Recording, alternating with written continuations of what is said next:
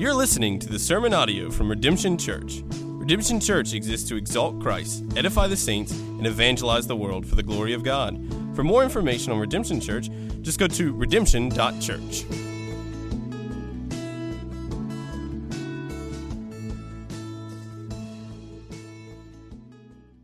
Well, good morning. It's good to see you all as we worship the Lord this day. And before we go into the sermon, I know that uh, many of you who are part of our covenant family uh, heard, heard the news this past week that uh, a young boy who was a part of our congregation and uh, the Duckworth family who moved to Raleigh a few years ago, that they uh, lost Titus uh, this past week, real unexpectedly and, and real tragically, this seven year old boy. And part of being a church is being a covenant family. That's what it means to belong. And so I want to go into a time of, of just prayer specifically for the Duckworth family in this time of loss as we lament together um, all that's taken place and as we affirm our trust and confidence in the goodness and faithfulness of God. So let's pray together for that purpose before we turn to God's word this morning. Let's pray with me. Father, I, I know that many of us have had our hearts heavy, uh, Lord, these last few days. Lord, as we have, have heard about uh, the loss of, of Titus Duckworth, Father, he was such a, a precious boy. And Lord, we have such fond memories of, of him running around this very room in the early days of our church family, first being founded, first being planted, first covenanting together. And so, Lord, we pray, Lord, for the Duckworths. We pray for Thremone and Floris Dial. Father, we pray that you would give them comfort Lord, and I'm sure which is a, a season of such unusual and hard grief. Lord, I know that many of us have shed many tears. Even this past Wednesday night at prayer meeting, we shed tears over this news. But Father, we often don't understand, Lord, the purposes of your will or your providence. But Lord, we affirm this day that we trust you. Lord, we trust in your goodness. We trust in your faithfulness. We trust indeed that your mercies are new every morning. And so, Father, we pray, Lord, that this day that you would wrap the Duckworth family in the sweet hope and comfort of promises found in your word, found in the gospel, made certain and true by the resurrection of our Lord Jesus Christ from the dead. So, Father, we pray for your comfort now. And Lord, we pray for the Duckworth family. And it's in Jesus' name we pray. Amen. Amen. Let me invite you to turn to Luke chapter 10, verse 38 through 42. We are right in the middle of this series as we start off the new year, thinking through the means of grace. And this series has differed a little bit from our normal expositional studies through books of the Bible. And this, this series is focusing on the what are the means of grace and how do they function and, and operate in the life of the Christian to help us grow in holiness and also experience joy and communion, communion with the Lord.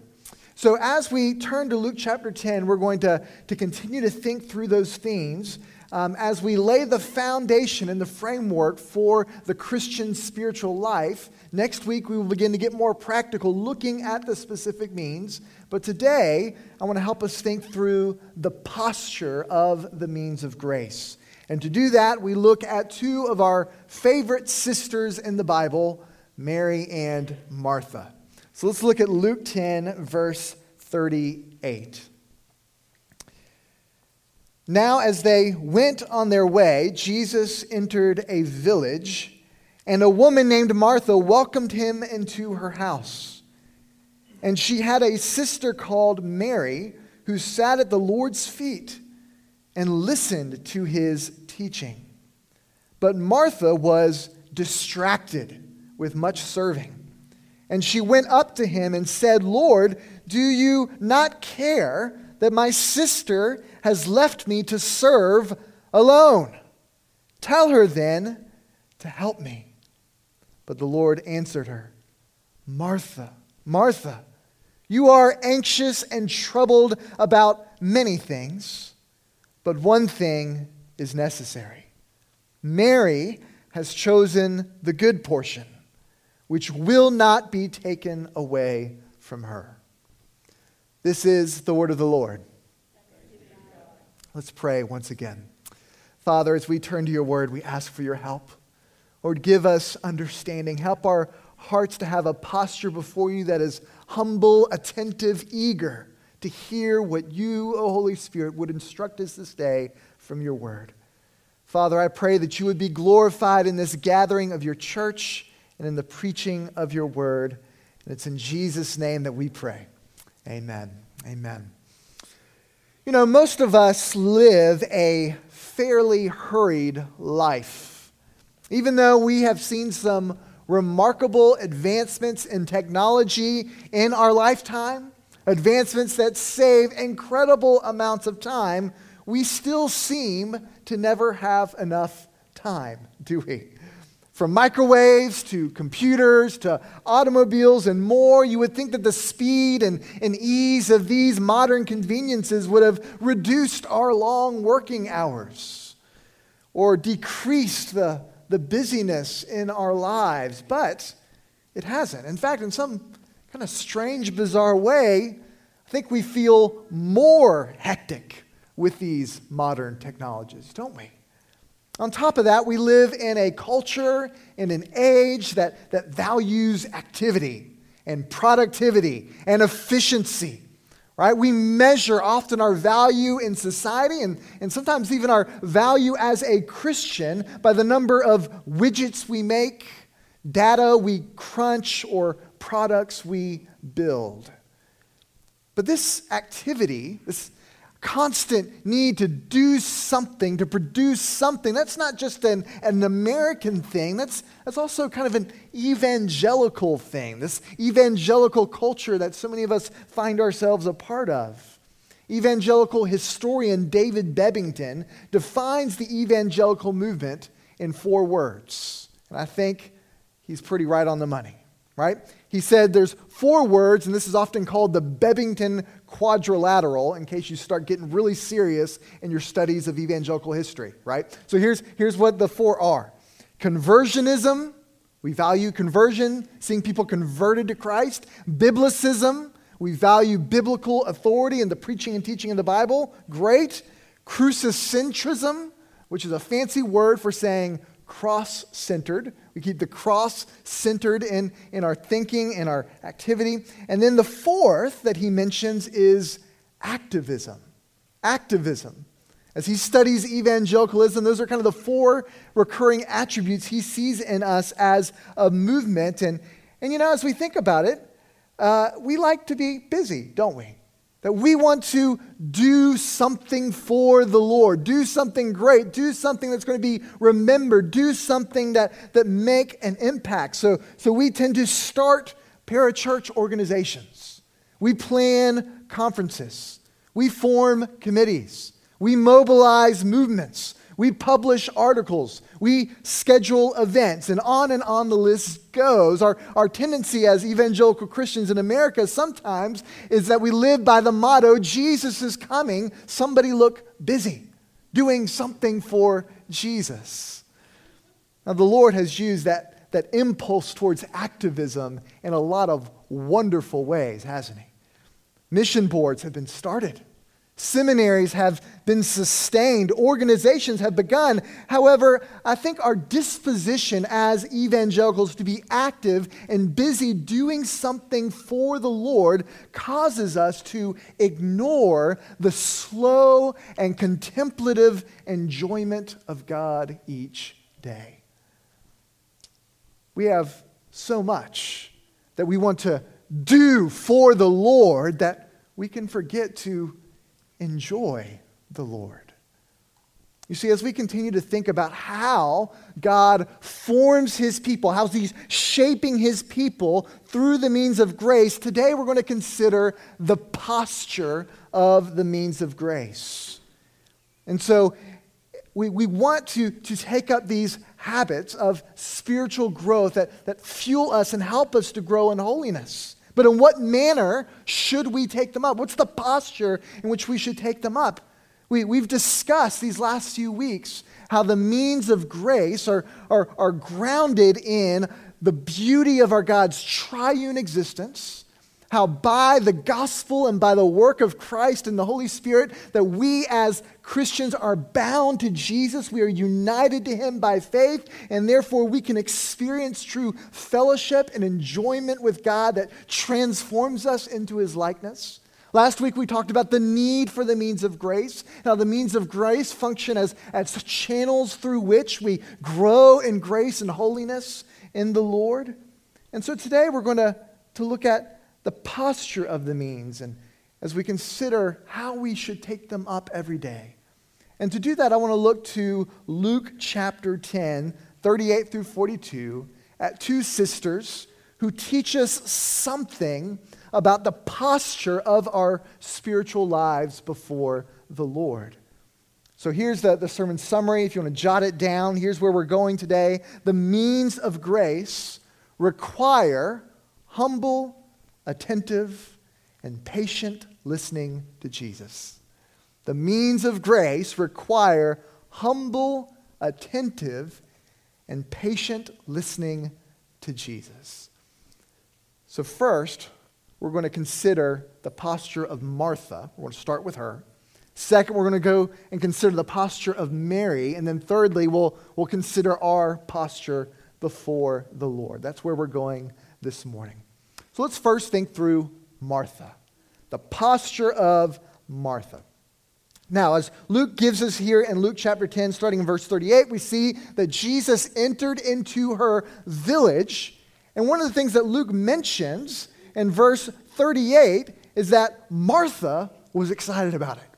Martha is excited that Jesus is coming into her town, and she is eager to send Jesus an invitation and to welcome Jesus into her home. So it's, it's really easy to chide on Martha and to just rake her through the coals, isn't it? In fact, that might be our impulse when we talk about her. But we have to remember, Martha, Martha's a woman who loves Jesus, isn't she? She's, a, she's excited about having the Lord in her home. She's excited that Jesus is coming to her town. And so, as Jesus stayed with these two sisters, Martha decided that she was going to be the host that Jesus deserved, right? And while the scriptures veil her heart's motive, perhaps here she's trying to impress Jesus. Maybe she's just trying to honor him. Perhaps she, she was thinking that she's doing exactly what Jesus demanded of her. We're not sure exactly what her motives are, but nevertheless, Martha in this event, playing the hostess, becomes the mom at Thanksgiving who frantically performs task after task in service to her family without ever sitting down and enjoying her family. This is where Martha is. And so Jesus traveled with this entourage of disciples, remember. So, most likely, the house is full. It's not as if she just has Jesus to worry about, but the disciples are probably hanging around, maybe some of Jesus' followers. There's this gathering. And if you've ever hosted a large gathering in your home, and you community group leaders know what I'm talking about, that can be sometimes a, a stressful event, right? You want to be hospitable. You want everybody to feel welcomed and cared for, intended to. And Martha says, I need to get to work. I need to get to work and make sure that people are cared for. Right? There are meals to cook. There are dishes to clean, drinks to refill, beds to be made, and so much more to do as I open my home to Jesus and these guests. And so before long, Martha is engulfed in work. She's working and working and working. And her sister Mary, we are told, are, is sitting at Jesus' feet and listening to Jesus' teaching. The nerve on her, right?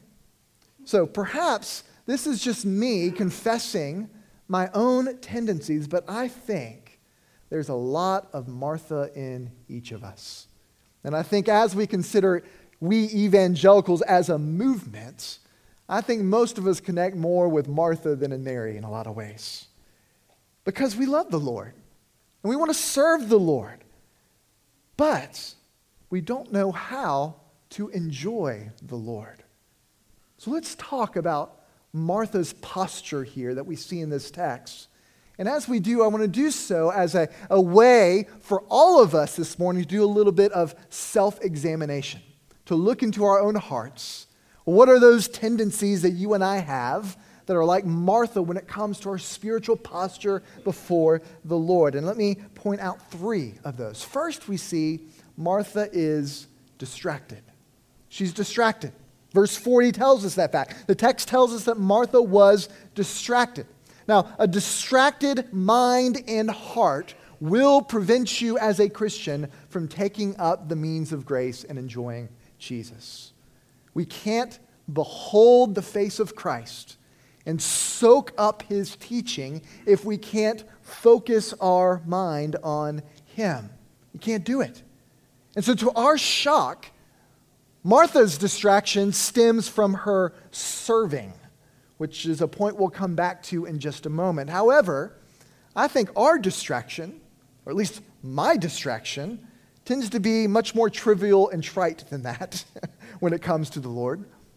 That the internet has, has brought this torrent of information input and spinning digital wheels, all to try to attract our attention. I think for many of us, we, we have a hard time going just 30 minutes throughout our day without our phone buzzing with some sort of notification. You see, social media engineers have, have designed their apps to be like slot machines to keep us all hooked, longing for that next hit or notification.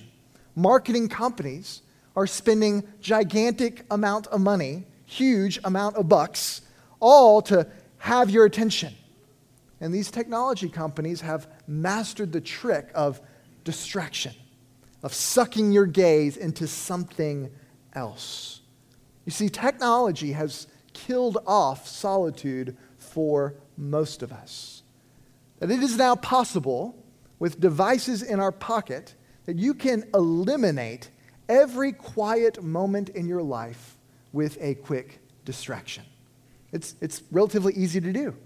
Right, you can throw on headphones and listen to a podcast. You can listen to a song. You can listen to or watch a YouTube clip. You can scroll through your social media the moment you feel bored. The digital world offers a, a board of distractions just when you need one. There's one for you. And many of us, as Christians, have embraced these technologies without considering how they may diminish our capacity to focus on Christ. As Blaise Pascal once said, all of humanity's problems stem from man's inability to sit quietly in a room alone. You see, when we are distracted, we, we can't meditate on God's word. When we are bored, we tend to have this impulse where we go to our phones instead of prayer. And if you are courageous enough, and do this after church, but after church, open up your, your phone, look at the screen time settings on your phone, which show you your phone usage, and you may be shocked at what you find about how distracted you may be. Americans in 2020 spent an average of 5.4 hours on their phone each day, 2.4 hours of that being on social media unless you think this is just a young person's problem, those millennials and their phones, no, this is a, a baby boomer problem as well, who also spend five hours a day on their phone. You see, this, this technology, the way it's shaping our spiritual lives, is, is a, a cross generational problem. It's a distraction problem, it's a spiritual problem in the life of the church. Because after all, we aren't the first generation to face distractions. After all, every generation of Christians will find themselves faced with distractions which shift our attention away from the Lord. That those aren't going away. But as Christians, we face unique challenges here. Tony Reinke, who wrote an excellent little book called 12 Ways Your Phone is Changing You, wrote this. He says, The human appetite for distraction is high in every age because distractions give us easy escape from the silence and solitude whereby we become acquainted with our finitude, our inescapable mortality, and the distance of God from all our desires, hopes, and pleasures. You see, enjoying God and growing in grace through the means requires solitude and concentration upon the Lord. In fact, in a future sermon, we will do a whole thinking through the means of grace of solitude and its importance in the life of a believer. But you see, enjoying God requires that time where we can set our face before the Lord without distractions. And while we will always face dis- distractions in doing so, we, we must realize that the smartphone, even if it's out of reach, and even if we throw it away and get a dumb phone, we have to see that smartphones just simply amplify distraction and they deaden our attention to behold that which is truly glorious, which is the splendor of Christ. So we see Martha is distracted. She's not distracted with her smartphone, she's distracted in a different way. She's distracted with serving.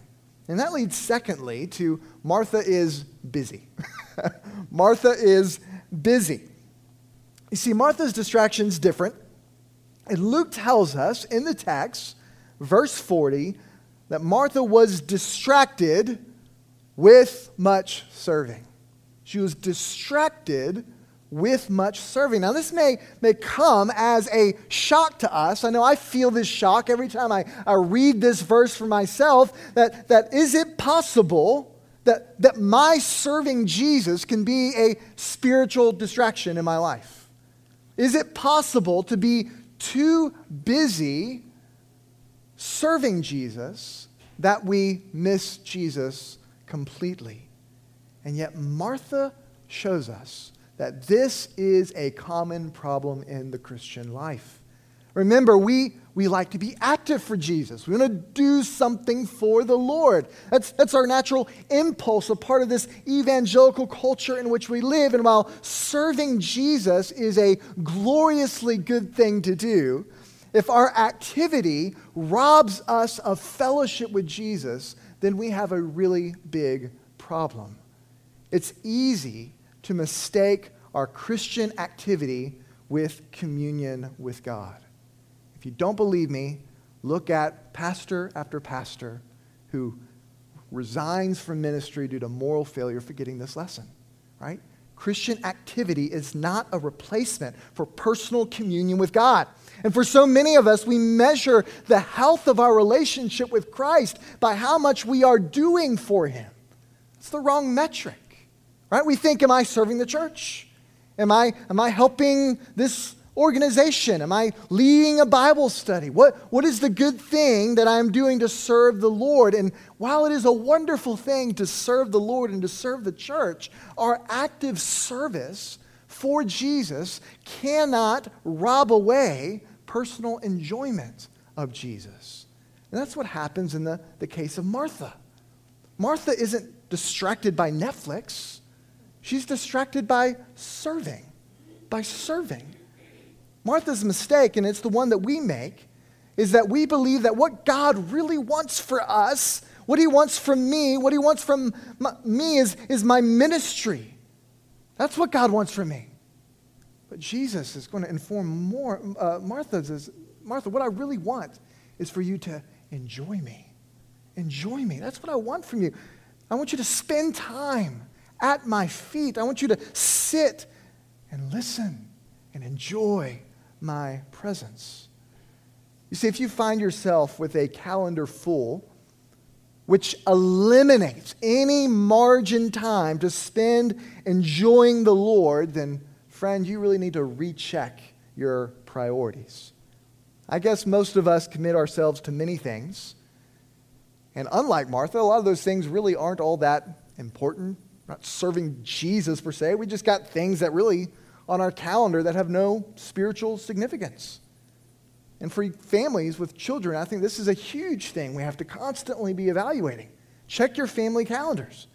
Do you have time for personal communion with God in the means of grace every day? What about as a family? If not, you've got to make some hard decisions and determine what is truly important to you. Is it the Lord or is it your hobbies? Is it the spiritual health of your children or is it their athletic performance? You see, your knowledge of Scripture That I want to know more of the Lord. That's, that's my priority. That's what guiding my, my activity and my, my structure and my time. I want to know more of God's word. Or do I just want to be entertained and numbed by whatever I find on the TV screen? You see, church, we have to remember, and Martha shows us this, that busyness is not a badge you wear to prove your worth to God. It's not it busyness, Martha shows us, can actually rob us of the communion with God that He saved us for and that He longs to have with us. Second, we see Martha is busy. She's distracted, she's busy. Thirdly, she's, she's anxious. She's anxious. Martha's distracted serving in the house began to do this strange thing in Martha's heart where she began to get frustrated and embittered and anxious. And she became embittered about her sister, who, in her mind, lazily lounges around listening to Jesus while she's out there doing all the serving. She's out there doing the hard work, right? She's the one doing the work. Mary's doing nothing. And Martha believed that Jesus would be on her side about this, right? That's, that's her instinct. And so she goes up to Jesus and she says, Jesus, tell my sister to get to work. Tell her to help me. Tell her to pick up a dish and wash it. Something. She, she needs to help out. She needs to serve. And Martha approached him in just that. Look, look at what she says verse 41 and 42.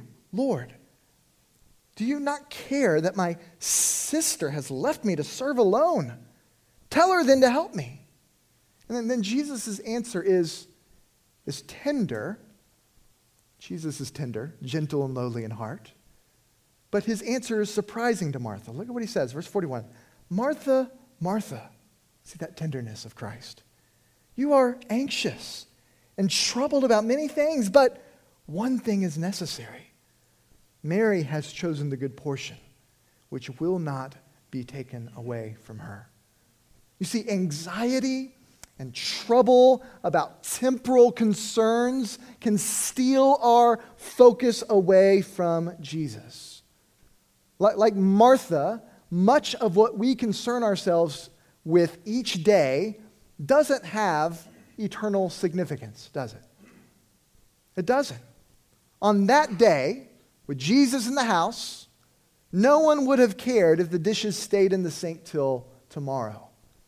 No one would have complained about the floor being unswept. Jesus was in the house. he was in the house. The Son of God sat in Martha's living room, and yet she busied herself and troubled herself about many anxious things that have no eternal value when the Son of God sits in her home.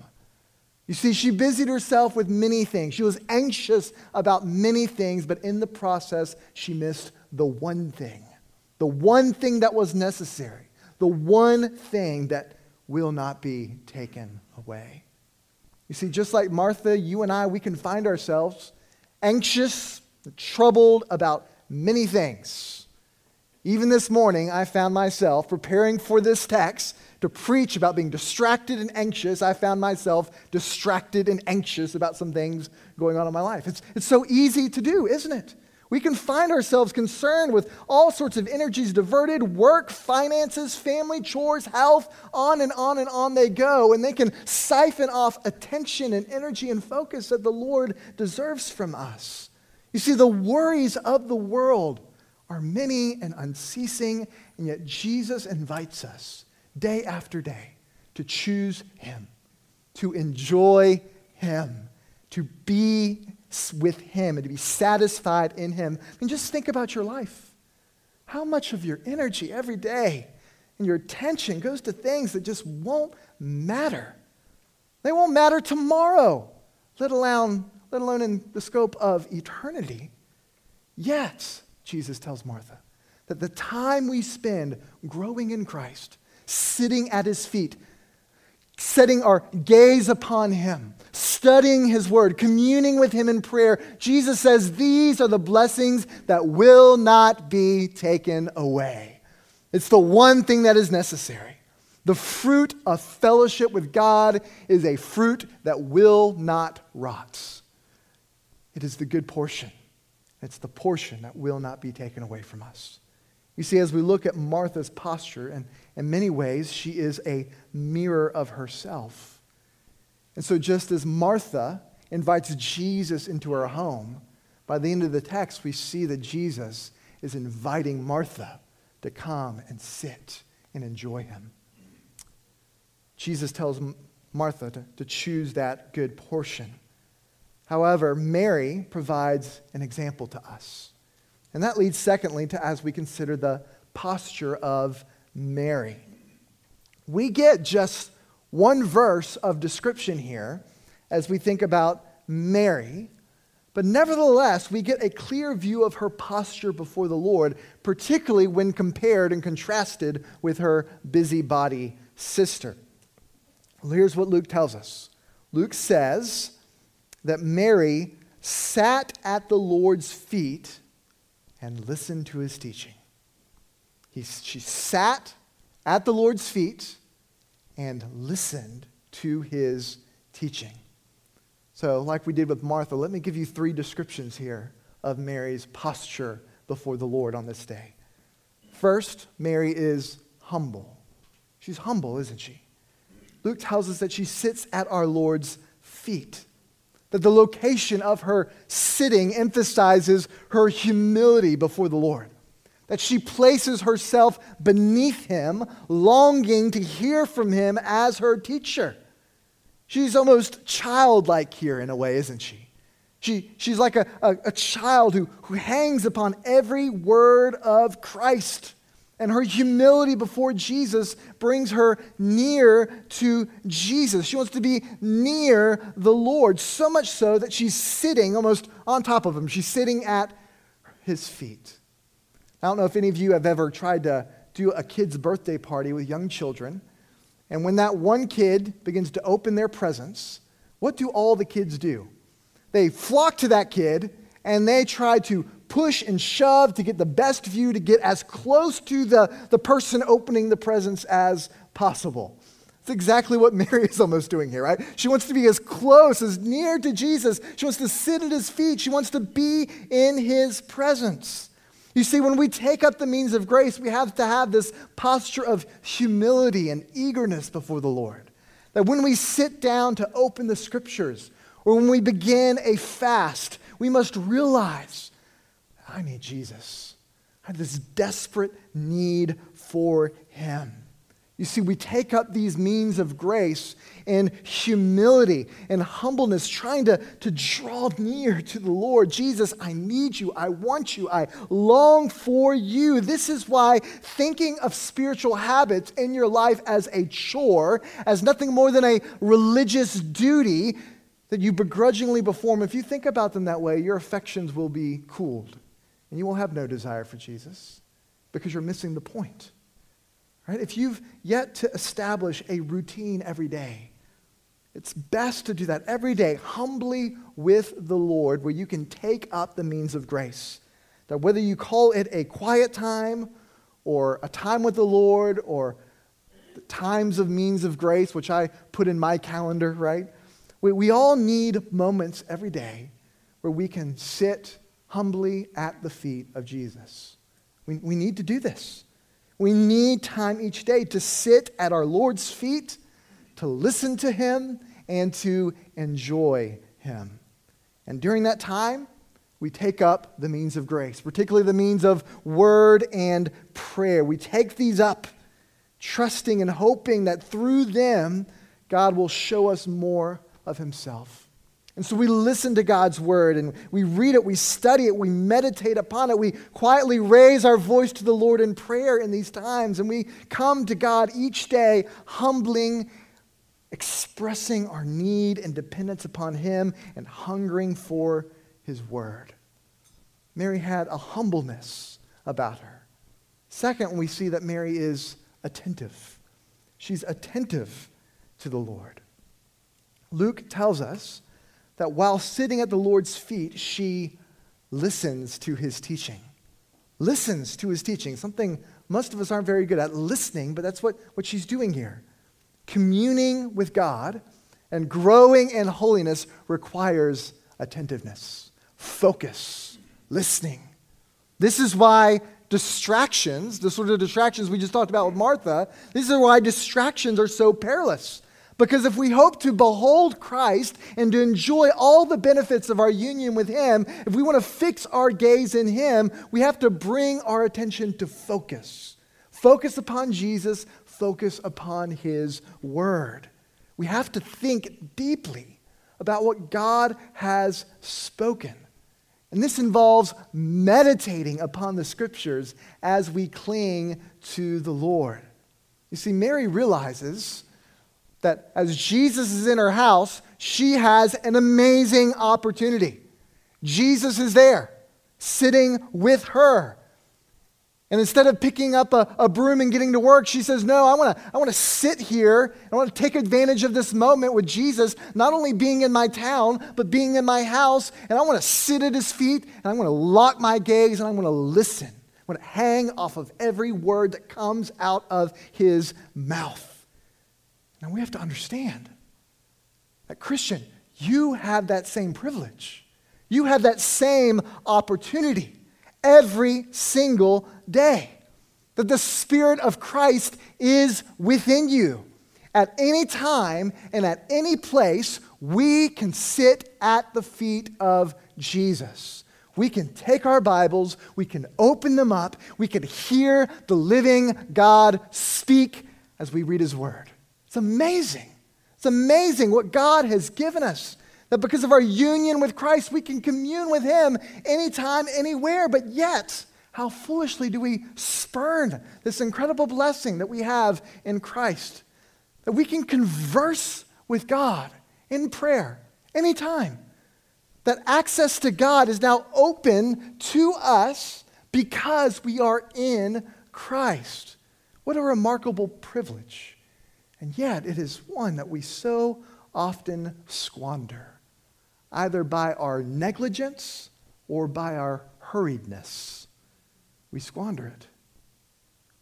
You see, the means of grace require focus and attention. Growth in Christ requires skills that we often lack today. The internet has made us superficial readers of things, I think much to our detriment. And it's easy to begin to read the scriptures like you would a blog post you find online.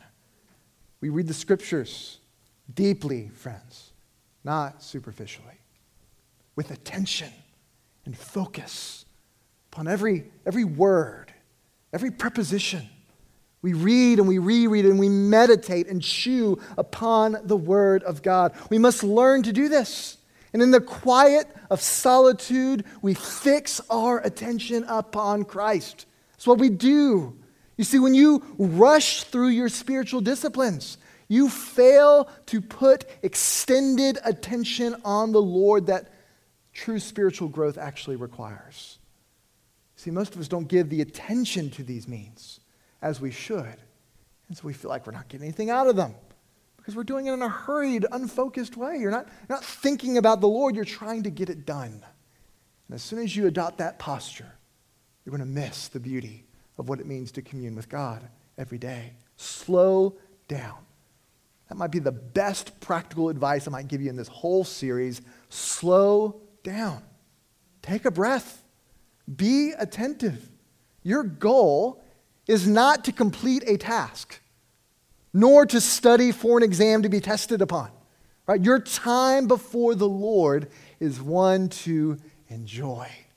Enjoy. We must rest in his presence with attention upon the teaching of Christ, and like Mary, may we cling to every word that comes from the mouth of God. So Mary is attentive, humble, attentive. Thirdly, Mary is patient. Mary is patient. The means of grace demand a patient waiting on the Lord. Part of that slowing down I was just talking about.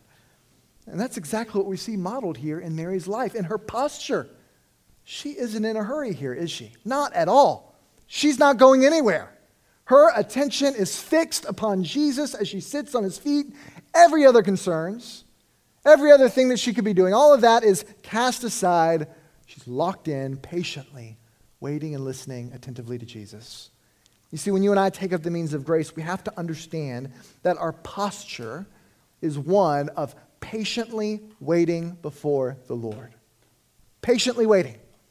Mistakenly, we can begin to think of the means of grace like spiritual levers.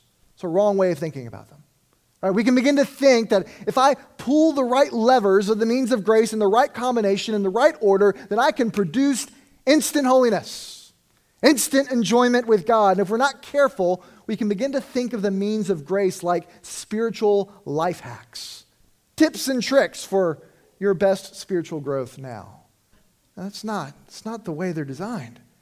By doing so, we can become obsessed with thinking about a method. And we like to ask those sort of method questions, don't we? They're not wrong, but, but we like to talk about things like, well, what Bible plan are you reading? What time of day are you doing it? Give me your tips and trick for getting up early to spend time with God. Or how do you memorize the, the scripture? Give me your technique. Or, oh, you've got a system of keeping up in prayers? Share that with me. I want to learn your system so I can be a better prayer warrior, right? Now, such practical counsel is helpful. I'm not disregarding that. We'll have some of that throughout the series. But if our pragmatic minds think only about the mechanics of something, and if our only focus is to replicate what works in the lives of other people, then you, have kind of missed the whole point. These are means to be enjoyed. Sanctification is not a very efficient process. it doesn't work that way. God isn't as concerned with the efficiency of our sanctification as much as he is concerned with our patient, humble, attentive, daily reliance upon him. That's what God wants. And God often does the work of sanctification in the life of the believer very, very slowly. If it was fast, I would be out of a job as a pastor rather quickly, right? But we are sinners. We're slow. We're thick headed. We, sanctification is a slow work of grace in our lives. And so when you take up the means of grace, Sometimes you will have moments by God's amazing grace that you will have a unique sense of the sweetness of Jesus' love for you as you spend time with Him. It will be as sweet and as evident like nothing you've ever experienced. In those moments, the heavens will be rolled back and you will see the glory of Christ with clarity like never before. And what sweet moments those are in the life of the believer. I pray that you've had such moments of communion with God. But not every moment is like that. On other occasions, we will find our affections dull, and our growth in Christ will feel very slow, like molasses. And nevertheless, what do we do? We patiently wait upon the Lord. We take up the means of grace, trusting that God will, at his proper time, set our souls ablaze with his glory. You see, our hearts are, are like Elijah's altar at Mount Carmel. We stack the fuel on the fire, but you and I, we are powerless to start the fire. Our hearts are wet, and they cannot be set ablaze by us. They can only be set ablaze by God. But yet, the Christian who sits under the means of grace, puts fuel upon the fire, trusting that God at his proper time will bring his fire from heaven and will set us ablaze. You see, part of the reason I think for our lackluster spiritual growth is, is we grow impatient with it. Seems too slow, too difficult. We don't sense an immediate impact of the means of grace on our, our lives. And so we just kind of give up with them and stop doing them. And we look for some spiritual fad or alternative to help us. And what an error that is. And so, too, we then begin to stray from the pipeline of sanctifying grace and begin to look to something or someone elsewhere to sanctify us. As the Puritan Richard Sibbes says, he says this He says, For it is He, by His Spirit, that works upon the heart and doth preserve tenderness in us and he will work only by his own means. All the devices in the world will not work upon the heart. Therefore, let us be under the means that they may preserve tenderness and hear what God's word says of our estate by nature, of the wrath and justice of God, and of the judgment that will shortly come upon all the world. See what Sibbes is saying here is Christians have always had this kind of impulse well, let me see what else is out there that can connect me with God. And Sibbes says, no, no, no, that's, that's an erroneous thing to do. God works through the means that He has given. The means of grace are the channels that God has prescribed in His Word that He has promised that He will use to build up His church and sanctify you. So don't start getting curious and going elsewhere. Stay patient under the means of grace, trusting that the Spirit of God is and will work through them just as He has promised. So we sit, we wait under the diligent pursuit of the means of grace knowing that God will preserve us and mature us in the faith through Him. This is partly what, what Paul is talking about when he describes the joint work of sanctification in Philippians. Do you remember that? He talks about how God does the work, but He does it through our working. Philippians 2, verse 12, therefore, my beloved, as you have always obeyed, so now not only is in my presence, but much more in my absence, work out your own salvation with fear and trembling, for it is God who works in you both to will and to work for his good pleasure. You see, our working isn't so much working, but a resting. it's a sitting under the means of grace and we're diligent in their use. We take them up, knowing that God will use them in our lives, and we sit, like Mary, humbly and attentively, with patience at the feet of Jesus, ready for the Lord to transform us by his grace. That's the posture of the Christian life. So let's thirdly consider your posture. Your posture. As we look at Martha and Mary, this leads us to consider our posture before the Lord. We have spent the last several weeks trying to, to paint a picture, a big picture of the Christian life. What it means to be united to Christ, the joys of abiding in Jesus, how the grace of holiness is applied to the life of the believer day by day. And I hope that through these last few weeks through the means of the preached word that the Lord has provoked within you a hunger for Him in a new way, in a fresh way that you long for in your life. And I pray that, that we would long to know God with intimacy, that we would long to be transformed as we behold Christ day after day. I know that the Lord has done that work in, in my life, causing me to long for this and yearn for this, to know it. In the coming weeks, we're going to look at some of those specific means of grace. The first one we'll talk about is the Word, which we'll get to next week. But I urge you, before we start talking about the specific means of grace and their use in the life of the believer, I want to urge you to take them up. I want to urge you to put them into practice. However, for today, we don't want to think through the mechanics. We want to think through our posture. How do I assess my posture before the Lord this day? Answer that question. What is the state of my current spiritual habits?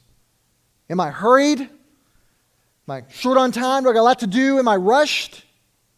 Or am I slow and unhurried? Do I see the means of grace as, as an obligation to perform, or Am I distracted? If I am being distracted, what's distracting me and why? Do I need to, to rethink my, my daily routine, my weekly calendar, and better prioritize time with the Lord in my own life and the life of my family? Am I like Martha here? Am I being anxious about many things and neglecting the, the one thing that will not be taken from me? You say, as you take up the means of grace, you will find time and time again how weak and feeble you are in sustaining them. My own life is testimony to this fact. You will stumble, you will fall, you will fail. Your sinful heart will frequently take them up. And by taking them up, you'll do so imperfectly and, and in weakness. But thank the Lord that his work of grace isn't dependent upon my perfect use of the means of grace. They're very much flawed. But nevertheless, the Lord uses our failed and fledgling attempts to sanctify us for his glory. This is the word of John Owen, who wrote in his book, classic book called Communion with God. He wrote this. He says, Believers obey Christ as the one whom our obedience is accepted by God. Believers know all their duties are weak, imperfect, and unable to abide in God's presence. Therefore, they look to Christ as the one who bears the iniquity of their holy things, who adds incense to their prayers, gathers out all the weeds from their duties, and makes them acceptable to God. See, as we take up the means of grace together as a church, as we seek to grow in our communion with the Lord as a church family, may Christ sanctify us even in our failure. And may He use the means of grace even in our feeble attempts. May He use them for His glory and our enjoyment of Him. Let's pray together. Father, we are so very grateful for your great grace to us. And Father, we are thankful, Lord, that because of Jesus, we have access to you. Lord, we are sinners who fall short time and time again. And Lord, we are grateful, Lord, that even though we are rebels against you, you have saved us by faith in Christ. And Lord, that all who repent and put their faith in Jesus will be saved from their sin, but Lord, also united to Jesus. Father, so much of what we've talked about this morning, this posture of our heart, is rooted in your wondrous work of redemption and what it means to be united to Jesus in faith. Father, I pray for every believer here this morning, Lord, that they would hunger and long to know more of you, to experience more of that communion offered to them because of their union with Jesus. And Father, I do pray, Lord, for those here who don't know Christ. Father, I pray, Lord, that their hearts would be humbled. But Lord, help them to see that communion with God is not an option for them as they are or that they must first be reconciled to you. They must first confess their sin to you, Father. They must look to Jesus, who is the Savior. And they must repent of their sins and put their faith in Christ, who died in their place. Father, I pray, Lord, that those who don't know you, Lord, I pray that even through this sermon that their hearts might be provoked to know you, God. Lord, help them to see that that can only happen in Christ. And Father, that you would lead them to repentance and faith in Jesus this morning. And it's in Jesus' name we pray. Amen. Amen.